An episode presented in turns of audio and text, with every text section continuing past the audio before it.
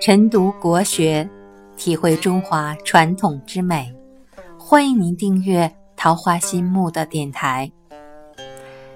千字文：海咸河淡，林潜雨翔，龙师火帝，鸟官人皇。始制文字，乃服衣裳，推位让国。有鱼陶唐，海水咸，河水淡，鱼儿水中游，鸟儿天上飞。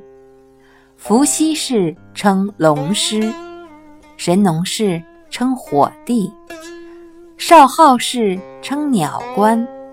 接下来是天皇、地皇、人皇。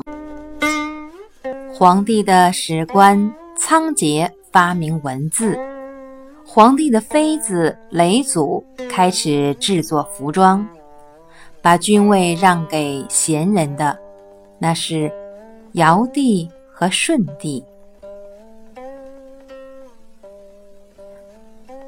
我会把文字继续留在评论区里，大家可以依照文字来再仔细的听一遍。